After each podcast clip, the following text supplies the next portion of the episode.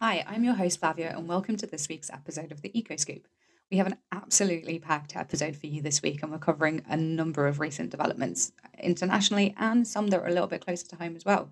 And we're actually starting really close to home.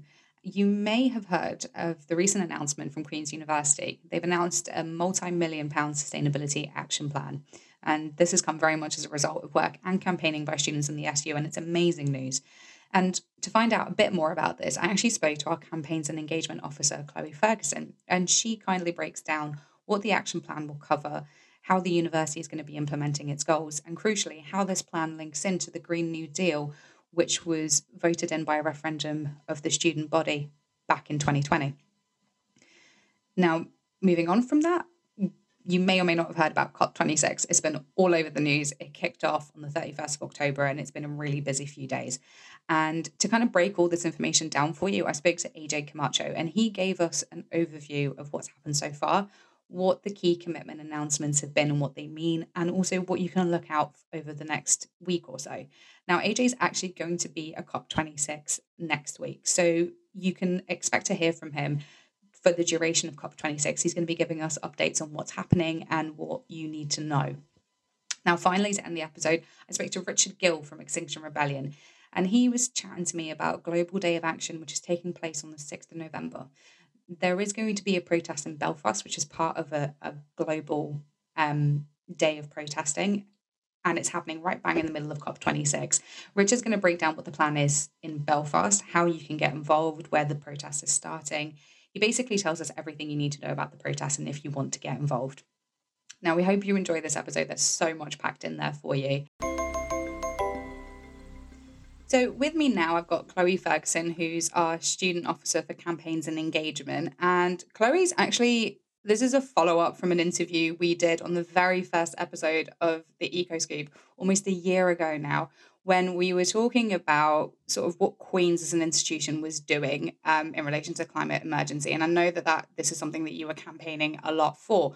But finally, um, Queen's has actually delivered some really exciting news. Chloe, do you want to tell our listeners about the recent announcement that's come through? Yes, um, and thank you so much, Flavia, for having me. Um, so really, really exciting through the Climate Action Group, through joint student and staff lobbying, Queens have now finally recognised the climate emergency we're all living in and um, pledged a multi-million pound um, investment into a sustainability action plan, which is um, grounded on the Green New Deal and a carbon reduction plan. So, and which is net zero too. So we're finally actually all, it's all working out. I know it's it's it's it's an excellent example as well, which is something that you've been saying on social media since it's been announced of sort of seeing real pay and returns from students' engagement and students' campaigning and efforts to sort of get the university to get behind something that students feel really really strongly about. So i think it's it's amazing. And like you said it's a great example of what student engagement can really do. Uh, i know I, I, think um sometimes student engagement it, it can seem like i'm going to put all the time into this but it's never really going to work out. It's more like a far-flung hope or dream. And you know there's been years and years and years of like dedication and activism from students from you know before I was even a student myself, and um, leading up until this point. So it's really pushing some of it over the line. Um, but it, it's really just an amazing testament that you know when students and staff too like come together, and um, we're really able to push for what we want and what we need and what we deserve. It is a really amazing testament to just when students come together and you know the powers of activism too. Yeah, it's. I think it's definitely really encouraging for students who are really interested and passionate about things who are looking to get change through the university and the SU. I mean, it's a great example of what you can actually achieve. Um, so uh, you mentioned this briefly as well because um, the Green New Deal was sort of what you were originally on a year ago to talk about, which was sort of a, a series of actions that the SU and the students wanted to see Queens take, and and has that been a part of this plan that Queens is looking to implement? Yeah, so you know, it wasn't in the press statement, However, you know, in terms of like the, the background kind of negotiation for all those things, um, just in case, anyone doesn't know what the Green New Deal is, Green New Deal um, was basically a student policy document that was passed at referendum in January, February 2020, so just before the pandemic hit. Um, it had over a thousand students um, vote in favour of it, which is a really amazing result, you know, in terms of student engagement on sustainability and given a mandate to the Students' Union. Um, so it covered everything from you know operational response to curriculum to lobbying to working on a citywide level and national level. And really it kind of highlighted like a framework for what students wanted to see the university do. Um, and that has completely driven um, this the, the campaign from the beginning. You know, started with Alan Fearon, who's now our NUS-USI president, but it really has been just the driving factor and now a lot of the internal like conversations are using the Green New Deal um, as a foundational point and how to build up all like the new sustainability structures, working groups. And there is a genuine, real passion amongst staff um, in the university to ensure the student voice is there. And the Green New Deal is a starting block for that. Yeah, no, amazing. Again, another really good example of how student voices are really being taken on board when it comes to climate change within the university. Um, so, sort of the press release that came out broadly covered some of the areas they're going to talk about. So, you know, carbon reduction being net zero, encouraging more um, environmentally and sustainable research, etc. Do you have like um, any sort of more details about what the university is actually going to be doing, sort of reduce their carbon footprint, for example? Yeah, I mean, so in terms of the carbon reduction plan, I would sit on with other kind of environmental year staff members um, and we're looking to get more student voice onto those groups. Um, like lots of different subgroups and workshops, and it sounds very boring to someone who's not into it, but I'm sure if you listen to the podcast, you probably are. um, so essentially, you know, what we're doing next is going out for student and staff consultation around the engagement initiatives and around um, what um, the university like can do and what student and what they want students um to or they what students want the university to prioritize going forward. Okay. So you know the some of the stuff that you know will be covered um is our energy usage. You know there is a kind of a transitionary period we're going through anyway right now um around our energy. You know we have the students union new build. Um I don't have all the details on that. I'm not gonna lie. Um but like I, I've been assured that it, it is um completely, you know, revolutionary in the way that we're looking at energy. And, um, you know, we're looking at our travel plans, we're looking at our, you know, cafe tenders, our, um, foundational blocks when it comes to lab work, when it comes to, um, you know, the classroom and the materials we use, down to, you know, how we encourage students and staff to get to work. Um, and some of that is implementation from the university's perspective, or some of that is lobbying from the university's perspective to the executive representation to the Belfast City Hall and Belfast City Council, sorry, um, to really ensure um, that we can cut down on our carbon footprint um, effectively. No, that's amazing. And it really does sound like a holistic plan. It looks like, from what you just said, they're hitting all the really important things that I think students are going to want to see. And um, one of the things I know the Green Deal, Green New Deal covered was sort of education and actually the content that some courses deliver and kind of focusing on more green and sustainable um, theories, for example. Is that is that something that the university is going to sort of be working on as part of this? Yeah, so from what I've been hearing anyway, and it's, it's going in that direction, it's just putting it down, I suppose, on the official stamp on paper, um, is that, you know, every every few years a module or a course comes up for review and they review the content of the module, they review um, you know, how that module is taught, the learning criteria, and obviously that changes across the few years.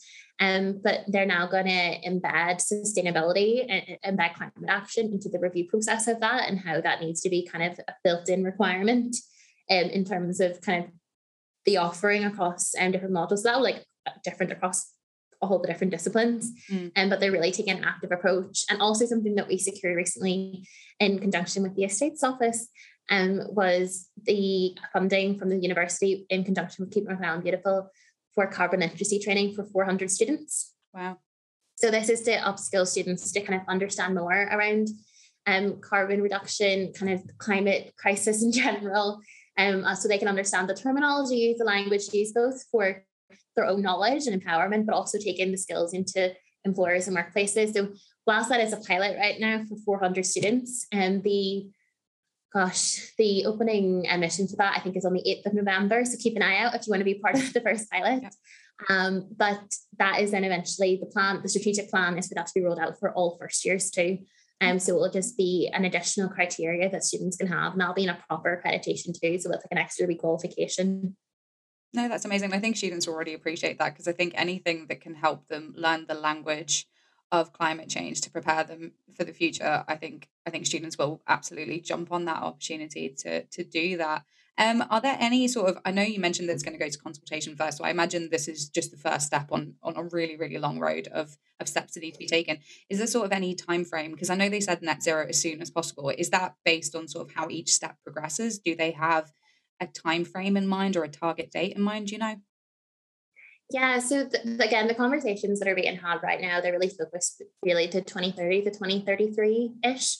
Um, so obviously in the Green New Deal, we're 2030. Um, however, we do understand that sometimes there are mitigations that we put in place. There's, um, you know, lots of different areas of operations, and the way we phrase the Green New Deal is to kind of allow for that. Um, so, you know, as soon as possible is the goal, but uh, you know, I would say from the conversations that are being had, the timeline is very much um 2030 to 2033 would be what they're expecting. Okay. Um, so fingers crossed that's what that's what happens. That's what we'll be pushing for and i think that's what's really important as well. Is like this isn't the end of the journey yeah. as you said. Um you know i think it's it's john barry um a lecturer who's head of um the center for sustainability equality and climate action always says sustainability isn't for christmas. And it's the same way sustainability isn't just for cop26 it's not just you know a short a short term publicity stunt um, and I, I don't think that's what this is, but, but it's just making sure that sustainability is kept on the radar and climate action is kept on the radar. Um, and for us, like in the Students' Union, like our role in that will be holding the university to account on their promises that they've now made in a very public way. Yeah. And I think I think that's a step of like actually now that you mentioned COP twenty six, it's it's the same kind of thing, isn't it? These announcements are great, but they are just a step in a, a, long road that needs to be taken and a big part of what's going to happen next exactly what you just said. It's it's holding the university to account to make sure that actually everything kind of follows through. Um the only other thing i actually had in mind from when we spoke originally which i didn't see mentioned in the announcement as well i know divestment was a big thing for you guys um and kind of wanting the university to be a bit more transparent about their investments in fossil fuels and to find out if they actually had a plan to divest. Um, is that something that there's been any progress in as part of this? Yeah, no, 100%. So I think originally it was meant to kind of be recommitted um, a bit sooner, but from, you know, papers going to university executive board and conversation, you know, amongst the vice chancellor and the registrar's office, they are prioritizing right now and finding a more transparent timeline to divestment. And um, the conversations that I'm hearing, um, it's still looking to be 2025, which is fantastic. Um, so I'm hoping that we're going to hear more about that in the next few weeks. Um, I'm still trying to find all the information out myself. Um, but as soon as I know it, you'll know it. No, that's amazing. It is really good to know then that they've definitely addressed every single one of the areas in the Green New Deal that you guys were pushing forward to. So it's really, really positive. Um, I know you said that it's going out to consultation. Where should students look out for those kind of announcements, you know, to make sure that they get their chance to to have their voices heard, basically? That's an amazing question. Um, I would assume um, that it'll be all over social media. It'll be over accommodation social media, it'll be over estate social media, environmental and um, green and queen social media, will be over all of our social media in the Students' Union. And um, there'll also be, you know, physical materials that are obviously environmentally and recyclable. um, and then because that's the priority. Yeah. um, and then, you know, there'll be all student emails. There are plenty of opportunities for students to get involved.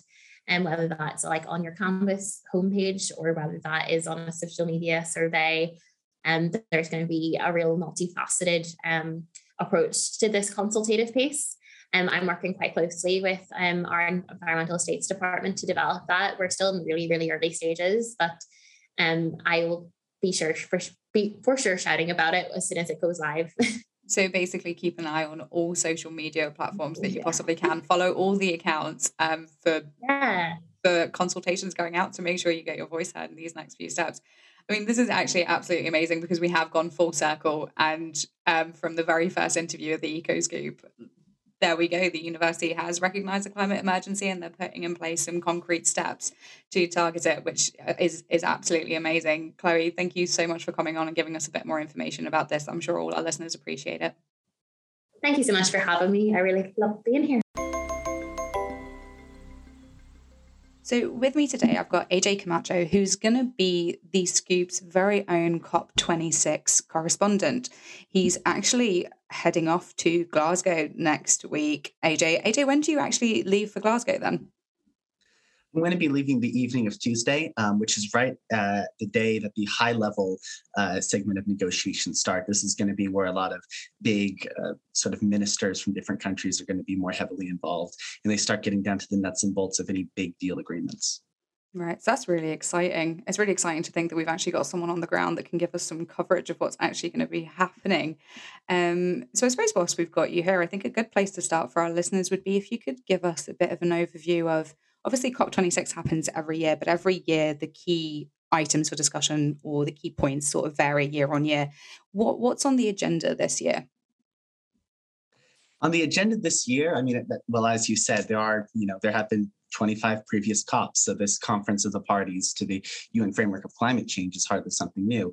But this is a rather important one because it's the official follow-up to the Paris Agreement of 2015, mm. which said that every five years it would be revisited. And there have been big um, uh, distinctions made by people like COP26's president, Alok, uh, uh, Alok Sharma, emphasizing that they don't want to really change the ambitions of Paris, the ambition to keep um, 1.5 degrees as the limit of global warming. Um, but they did want to focus a lot more on the details on the policy and how that's going to get done. They've published officially four key aims, two of which are very tangible and the other two of which are rather broad. The first one is to secure global net zero by the middle of the century, by 2050. That's a rather specific goal. Uh, the second is a little bit more broad. It's to adapt to protect our communities in natural habitats. So this is a bit of a shift from previous COPs that have focused a lot on just restricting emissions. Now there's beginning to be a heavier emphasis on accepting that we're already going to see some of the effects of climate change. How do we adapt to that? The third is to mobilize $100 billion a year in climate finance. Um, that is a goal that has increasingly been coming up just short. Uh, this year, in the press conference, in fact, in the press conference just today, the president uh, Sharma announced that he believed that that would not be reached this year, that they'd be coming into around $90 billion for this year, but that they did expect that goal to be reached by 2023. Uh, and the fourth goal is just again another broad one work together to meet the challenges of the climate crisis. Okay. So, I mean, all in all, then, nothing's really changed from the Paris Agreement. It's just we are getting in a more and more urgent situation really so now it's kind of getting to the nitty gritty of how do we actually meet those commitments that were made um, about mm-hmm. five or six years ago now so the summit actually kicked off with, with the World Leaders Summit, which, you know, there's been lots of coverage on that, mostly controversy about the use of private jets to get to and from the um, conference. But there were quite a lot of emotive speeches. I mean, Sir David Attenborough has probably been one of the ones that's got the most press. But um, what what were the highlights from those speeches from the various world leaders that that were in attendance? So you're absolutely right. Uh, Sir David Attenborough gave a very compelling speech right towards the beginning, a sort of live narration of a film that was happening beforehand. Uh, his, as well as most of the speeches, particularly from day one, were very focused on on rhetoric of creating a grand stance. Attenborough, for instance, I'll read you a little bit of what he said in one of his speeches. Perhaps the fact that the people most affected by climate change are not some imagined future generation, but young people alive today perhaps that will give us the impetus we need to rewrite our story. Uh, again, emphasizing that even as far, even in 2015 at the Paris Agreement, it wasn't understood by many in the general public that we're already experiencing the effects today. Mm. Now in 2021, the uh, conscious is, is growing more and more to, to the um, acceptance that a lot of these wildfires, a lot of these natural disasters, a lot of these impacts of climate change are not distant, that they are even beginning to happen right now, that we are experiencing them. There were some other very notable ones, though, to be sure. Uh, Queen Elizabeth II was uh, intending to attend, uh, but due to medical reasons, she could not. She provided a pre recorded message, though, that was played, uh, in which she got rather personal as well. She talked about uh, how the late Prince Philip had a very um, was very conscious about the environment, was quite an advocate for that. And she said that in that and in the advocacy of Prince Charles and Prince William, she found that as a great source of personal pride, is what she said. Uh, in addition, we uh, were able to find some really stellar speeches from smaller countries. Uh, the Prime Minister of Barbados, Mia Mottley, had a very compelling speech. President Joe Biden gave it very high praise, in which she pointed out that a lack of action is going to be a death sentence to countries like Barbados um, or low lying atoll nations like the Maldives and the Marshall Islands. Indeed, research has found that uh, by the end of the century, for those several countries could cease to exist just because of how high sea levels rise. That was a very compelling speech as well. Uh, you also I should lastly point out, get some speeches from outside of the World Leaders Summit. Uh, Greta Thunberg, for instance, was seen outside giving a sort of uh, impromptu speech. She continued with this uh, this um, uh, phrase of hers that's becoming more and more popular blah blah blah no mm. more blah blah blah she was saying uh, but she added on to that with some very um, very harsh very direct criticism that we have come to expect from her saying that inside that it's just politicians and people in power pretending to take our future seriously she said change is not going to come from inside there and that that is not leadership so we really get a diverse array of uh, voices here uh, around this. But in general, um, within the conference, within the World Leader Summit, there is a lot of optimism. I should lastly point out that some leaders like President Biden, um, Prince Charles as well. Uh, they were all uh, forthcoming in some more specific, uh, more specific approaches that they would hope to see some specific plans. Uh, largely, these proposals all focused around economics, around getting the funding out for transitions to green energy. Wow, so it has been an absolutely jam-packed three days, if you can believe it. Um, I suppose what most people would expect, and and I suppose to an extent it is true, is that the, the World Leaders Summit um, is mainly rhetoric. Really, it's it's just setting the tone for what's going to happen. It's it's painting broad brushstrokes what every country is trying to achieve and, and what the common ground is. Um, but there were some commitments that were actually made and some actual tangible pledges that countries agreed to at the end of the World Leaders Summit. And do you want to run through those for our listeners? Sure. So the, the two main ones that came out around the first day were agreements on methane and deforestation. Um, on deforestation, what we see is uh, somewhat of a reiteration of previous promises that had been made. Uh, specifically, the promise was to end deforestation and start to reverse reverse it. In fact, by 2030, it was this agreement was signed by 114 countries, uh, including notably China, Russia, and even Brazil, which is especially uh, surprising to some given the uh, policies of Jair Bolsonaro, the current president, who's been a bit more lenient with allowing uh, logging to continue in the Amazon, allowing forest fires to burn there. Um, but again, these promises have been made of before, and much like many environmental international agreements, the action that has been taken has not been consistent with the goals, with the promises that have been made. But nevertheless, we do have 85% of the world's forests uh, encompassed within those countries that are agreeing to this pledge.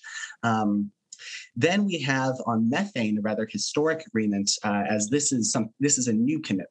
Uh, methane is particularly notable as a greenhouse gas because it is considerably stronger than, say, carbon dioxide is, um, depending on how you measure it, anywhere from 25 to 80 times, not percent, times more potent than carbon dioxide. Now, methane sticks around in the atmosphere uh, for a shorter amount of time. And all of this together means that reducing methane emissions is going to be a very immediate uh, way that we could potentially prolong the amount of time we have to solve the climate crisis in terms of other emissions like carbon dioxide.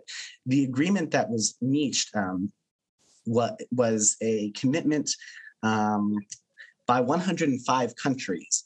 Uh, now, there are some notable absences from this list. China, for instance, is absent, but these countries account for about 40% of the world's methane emissions and they have pledged to try and cut emissions by 30% by the year 2030. Now, again, as with a lot of this stuff, it's just a promise at the moment. Seeing the actual policies coming through has yet to occur. Um, and a last, uh, more recent development has been uh, a development in the Build Back Better World initiative uh, that has been spearheaded by President Biden alongside the UK, the EU, as well as Germany and France. Um, and out of here, we have actually found a very specific uh, uh, outcome from the conference so far. It pledged for $8.5 trillion for South Africa, which is 90% reliant on coal at the moment, to transition towards green technology. Now that 8.5, uh, that 8.5 billion uh, that 8.5 billion, sorry, that has been pledged so far is expected to get bigger as time goes on. Um, but that is the first really concrete example mm. of a policy that we actually can expect outcomes from. Okay. So, I mean, I suppose my next question is more generally your opinion from having followed the events that have taken place so far, um, because I know there are mixed messages out there and people have mixed feelings about this. Like you said, not a lot of this is new. Potentially, the approach to methane, methane emissions and actually recognizing them as an issue is perhaps the only key difference that's really happened because and it's actually following the science because we didn't really know how bad methane was until quite recently. So on that sense we can say that you know at least it's following the science and it, it's it's keeping up to date with progress. But um do you think that this has actually been a successful start? Are people actually feeling optimistic? I ask this particularly because I know China and Russia are two notable absences where their presidents haven't actually attended. So, whilst they're signing up to these commitments, you've got to ask how committed they actually are if their world leaders haven't actually been in attendance. And I just wonder what your thoughts are on that. Yeah, many, um, including President Biden, were very critical of mm. China and Russia's absence. Um, particularly more suggesting that they were missing out on opportunities to be leaders in the situation. Um, that being said, for all that for all that there are, it you know, it, it is a problem that this that this World Conference on Climate Change lacks two of the world's largest emitters, including President Xi Jinping, the leader for the world's largest polluter. Um, it should be noted that, particularly in the case of China, they are actually do appear to be taking the climate crisis seriously. Are they taking it seriously enough? You know, their goal for net zero is 2060, which is not in line with uh, COP26's goal, but they are beginning to take some action. They're beginning to move some workers who previously worked in coal and either coal mining or coal power plants towards green energy. They're producing a lot more solar panel. As in Beijing, they have now the world's largest fleet of electric buses, for example. So they are clearly taking it seriously. And we do know that China, and particularly with President Xi Jinping, like to be seen as the international community as being reliable, as, as holding up to their end. Uh, they often, for instance, criticize the United States for not doing that. So we can expect them to take take it seriously. In the broader term of the conference and whether it has been a success, um, I think as a whole, the first two days have left people with more optimism than they had go in, the in the week or so going into it but we're still lacking the sort of optimism that might have been around say two months ago. Um, we're coming into this with many world leaders who are very committed, um, coming up short domestically. Uh, for instance, Boris Johnson, while the UK is generally, compared to most developed countries, on a good track with the climate, uh, he's they're still planning to add another runway at Heathrow, for example. And of course, airplanes and transportation are a major contributor to climate emissions. President Biden, very notably, has had to scale back a lot of his uh, proposed climate agenda, and it's still not been passed as it is. And Senator Joe Manchin in the United States is raising a lot of doubts as to whether even the current watered down uh, climate bill will get passed. So we're left with more optimism than we were at the very start. Um, ambitions have been raised and negotiations so far have been for success. If you judge it by those four goals, we're coming up short of, of at least the two specific ones. We're coming up short of securing net zero by 2050, and we're coming up short of $100 billion in climate finance a year. Okay. So, I mean, it's probably too early to to really write off the whole thing yet, but but there's a lot to be de- left to be desired from from the outcome so far. But then I don't think anybody was going in and expecting COP26 to be the absolute solution to everything. Um, and and I think we have to appreciate that there is a certain level of complexity, like you said, that world leaders can go there and they can pledge everything they want, but they still have to come back to their own countries and actually enact policy. And, and, and none of this means anything until that policy is actually in place, which is one of the things that you actually highlighted in the article that you wrote earlier this week about this.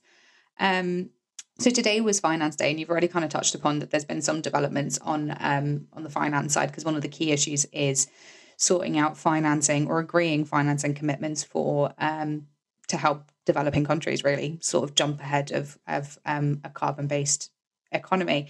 Uh, has there been anything else notable to come out from that today?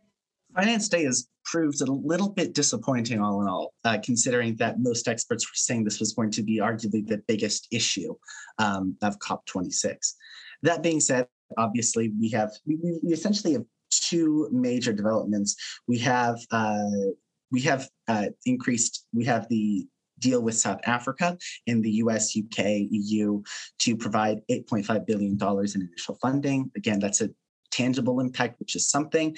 8.5 billion is still short of what South Africa had originally requested. They had requested in the hundreds of billions. Um, but nevertheless, that is something tangible. And then there is the reports that we're expecting that uh, the COP26 presidency is expecting that all in all, there will be $90 billion in climate financing available this year. Uh, again, that is still short, and there are a lot of questions as to is this financing being done right? Are there too many loans and not enough grants? To what extent are these poor countries going to have to pay them back? How how much are they going to have to pay back? Um, that sort of thing. So all in all, it it, ha- it has been relatively underwhelming. What will be interesting is to see how this pairs with tomorrow, uh, tomorrow being Energy Day, uh, as well as future discussions on science and innovation. Uh, because in addition to ways of making these transitions happen through simply giving funds to these poor countries, to these developing countries, there are also methods that we could say just make the green technology cheaper. So if we make solar panels, generally speaking, cheaper than coal energy, then that eliminates some of the need to give money to poor countries. Not necessarily all of it, because you have to make transitions and things like that. So it'll be interesting to see how those two compare. But all in all, Finance Day has been a little bit underwhelming, I think, compared to what expectations were. Okay. But no, you raised some really good, interesting points that yes, okay, financing is a big part of it, but to keep an eye out for the things that are coming up because there are other ways to reduce barriers that developing countries are facing. Um, so you've just mentioned a couple of the things that are coming up in the next days. Any other big events or big, big discussions that are taking place that our listeners can keep an ear out for? Yeah, so every day has essentially uh, a new theme, um, with the exception of one day that shares two themes. So to run them over briefly, and then I'll, I'll highlight some of the uh, perhaps more important ones. Tomorrow we have a focus on energy, sort of accelerating the global transition to clean energy. This is going to be quite relevant because the energy sector is really where the vast majority of these greenhouse gas emissions come from, or uh, not quite the majority. It's a, a, a, plurality, but it's the it's the most important sector in terms of raw numbers of greenhouse gas emissions.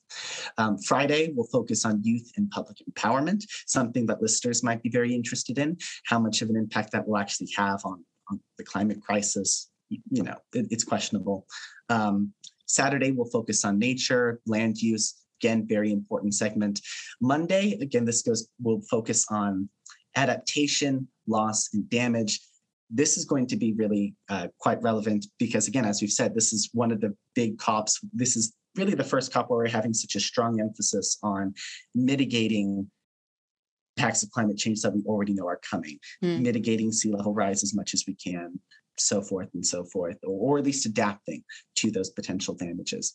Uh, in addition, we'll have, again, themes on gender, science and innovation, transport. Transport uh, coming on Wednesday, November the 10th will be quite big. That's another huge sector in terms of greenhouse gas emissions. Um, and then we'll also have one on cities, regions, and built environment before the closure of negotiations. So just to reiterate, I think the big ones here that we're going to be talking about are going to be tomorrow's discussions on energy, um, discussions on adaptation, loss, uh, and damage, uh, as well as transport. And I also think science and innovation, as I alluded to uh, just a moment ago, is going to be quite relevant because, again, one of the ways that many experts are beginning to agree could be the most practical way to solve this is by just getting making green technology the cheapest alternative. No, definitely. I think there's a lot that's going to be going on over the next um, few days, right up until the end of the following week, and we're definitely going to be relying on you, AJ, to to break it down for us and explain things to us. Um, so I think thank you so much for coming on today and for for highlighting and giving us a rundown of what's happened so far. Um, I think for our listeners' benefit, just let them know we will have AJ back on next week um, to carry on giving us updates on what's going on. And we wish him the best of luck in his travels to Glasgow and in being at COP26 in person. And thank you so much for coming on today. Thank you so much, Flavia. So, with me today, I've got Richard Gill, who's an Extinction Rebellion activist, and he's with us today to talk about the Global Day of Action, which is taking place in November. Richard, do you want to tell us a little bit more about when it's actually taking place? Yep. Um, thanks for having me. Um, so, the Global Day of Action is going to be happening on November 6th. It's a Saturday. Um, there's going to be actions all over the world, but specifically for us, there's going to be actions in Belfast, in Derry, Londonderry, in Cork and in Dublin. Um, the plan so far is for everybody to meet up in and around uh, Cornmarket at noon on the Saturday. And then we're going to have a big march to the front of City Hall. And then we're going to have a bit of a rally and a number of speakers along from various political parties and various um, activist organizations. Okay, cool. So you said that this is obviously like a global day of action, so it's happening worldwide. And is this connected to COP26, which is obviously kicking off this weekend. So this will happen right bang in the middle of COP26. Yeah, it is. Um, uh, if you like, the idea is to try and um, send a message from each of these places. So we'll be sending a message from Belfast to the participants at COP that um, we have high expectations of what they're going to do. And we also have some concerns about what they might end up doing if they don't hear the voices that we might want to share.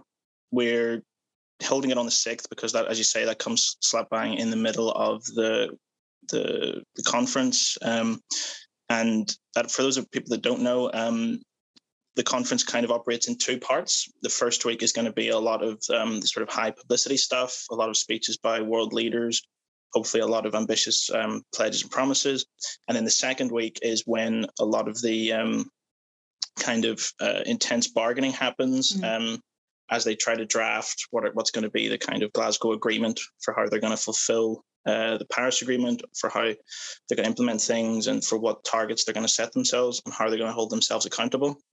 Um, so the hope is that with enough people in enough parts of the world making a lot of noise on the 6th of November, we can really send home the message that there's not just uh, eyes watching this conference, but mm. that there's also a lot of people power out there that's going to be willing to put pressure not just on the the conference in Glasgow, but also on these politicians and representatives whenever they go back home.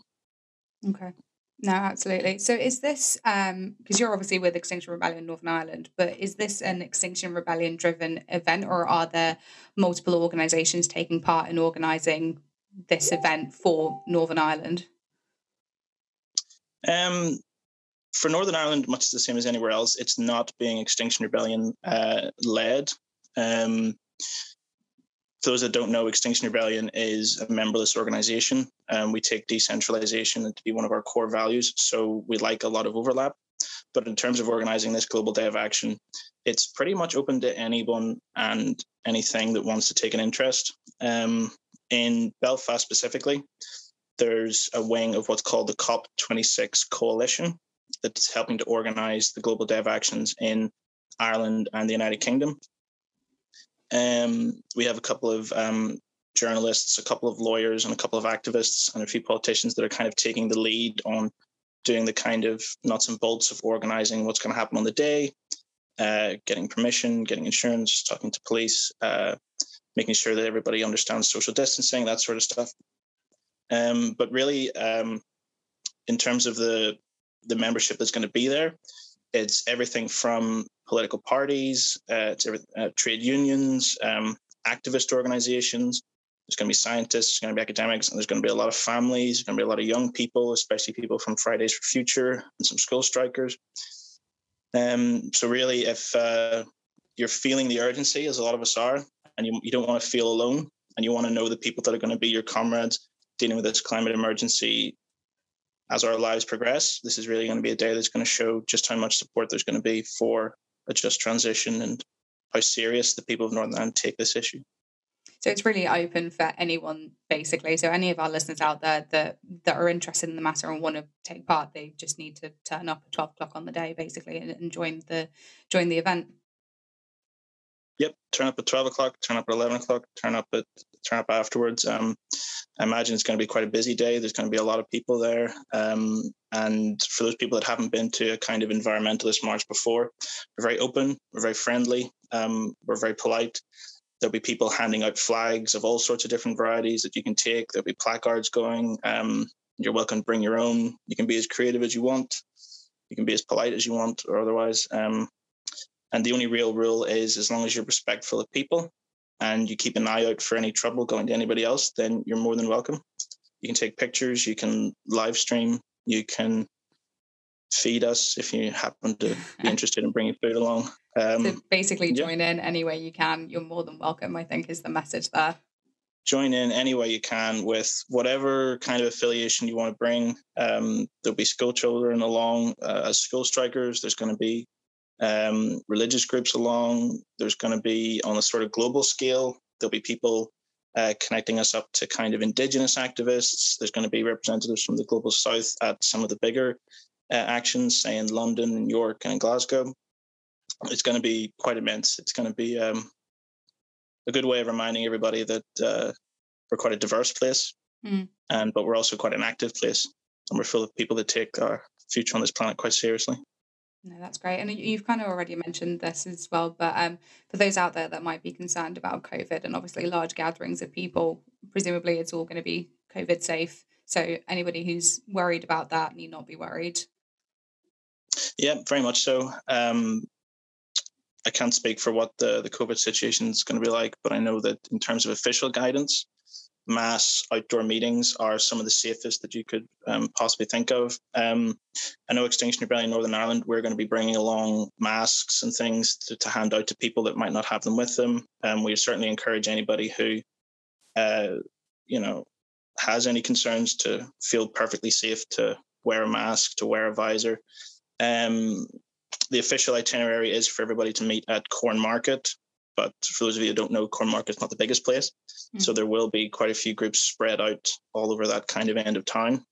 And they'll be marching at sort of different times with a bit of space around them. Uh, and yeah, we're, we're, we've learned the last, the, the pandemic has not been lost on us. And um, we're certainly very open to people being socially distanced and being conscientious. And for those that um, can't either can't make the trip in or don't feel safe making the trip in, there's going to be a lot of action on social media. So by all means, feel free to get involved that way. Send messages of messages of support. Um, you know, send us a like, send us a comment. Um, anything to show your presence and show your solidarity. It's all so appreciated. Which, which social media accounts then should people be keeping an eye out if if they're interested in sort of finding out more or, or just getting engaged virtually? Well, if you want to get engaged virtually for this global day of action, um, there is a COP26 Belfast Facebook page. Um, that's kind of um, that's been set up as kind of the main organizing page. Um, the Facebook page Climate Act Now, which is a slightly older page related to similar demonstrations to try and get a decent climate bill in for Northern Ireland. It's also pushing it. Um, you can look at Extinction Rebellion Northern Ireland. Um, I know for actions in Derry, Londonderry, a lot of political parties are sharing it. Um, any political parties that are going to be along Belfast should do the same. Uh, I don't know off the top of my head know if they've gotten around to it, but that should be the key. And really, you know, you'll be seeing us in the Belfast Telegraph, the newsletter, the Irish News. Um, so just know, keep an eye out for news coverage, yeah, of it. Yeah. Okay, so um, at these kind of protests and events, there's usually some speakers that kind of, you know, make some speeches throughout the day. Are there any big names that people might be excited to listen to if they're coming along? Um, there'll certainly be a lot of speakers. Um, the, they have organized a stage with um, representatives from some of the big political parties that are going to be there. Um, I have heard rumors that a couple of political party leaders are going to be along, um, but I can't confirm it. But um, one thing that your audience may know from watching environmentalist protests virtually is that there's a lot of uh, there's a lot of megaphones going about there's a lot of people standing on street corners giving their, their talk and giving their bit. And um, one thing that this Global Day of Action is kind of predicated on is the idea of a bit of decentralization. So there's no sort of common message apart from things are urgent, act mm. now. Um, so Extinction Rebellion, we're going to be along and we're going to have a performance and we're going to be sort of pushing certain messages. There's going to be a couple of um, other organizations that are kind of pushing things like uh, frat resistance to fracking, with people along to talk about the Eileen McGee situation. And for those that are very interested in the goings on of Stormont, there'll definitely be a couple of politicians along to give you their two cents. And also, by the sounds of it, if there's a megaphone going around, anybody with a really strong message they want to share might have their opportunity throughout the day as well. Yep, we're all about participation. Um, feel free to shout, feel free to broadcast, feel free to live stream, feel free to heckle. You know, no, I love an it. emergency on. Bring the energy. No, love it. It sounds like it's going to be a really, really great day. Just before I let you go, do you want to remind our listeners where they're going to meet, the route that you're taking, and where you're planning to end the protest?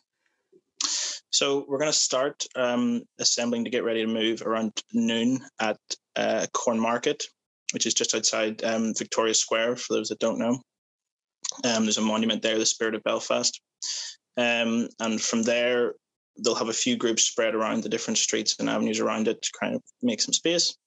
And then we're going to march from there to the front of City Hall. Um, and we're going there'll be a stage set up with a sound system, and we're going to be blaring the message all over the city centre. And I believe the speeches and things are due to start about 1 p.m. Uh, and who knows how long they'll go on for. So if you're even in the vicinity, it should be quite hard to, to, to miss, miss us there'll be a lot of banners, there'll be a lot of flags, there'll be a lot of music, there'll be hopefully a few animals along. Yeah. No, brilliant. Sounds like a really good opportunity for all our listeners to get involved. And there you have it, all the details of the protest, which is happening on the 6th of November, smack bang in the middle of COP26. If you're interested, you've heard it here, you can come along. It's going to be a really diverse bunch. Thank you, Richard, for coming on and talking to us about the protest. We really appreciate it. Thanks for having me. Thanks very much. And unfortunately, that's all we've got time for today. I hope you enjoyed each of our interviews. I want to say a massive thank you to all our guests for coming on, and again to Robin, who always edits these episodes for you. Well, I hope you really enjoyed the show, and I hope you'll join me next week for another one.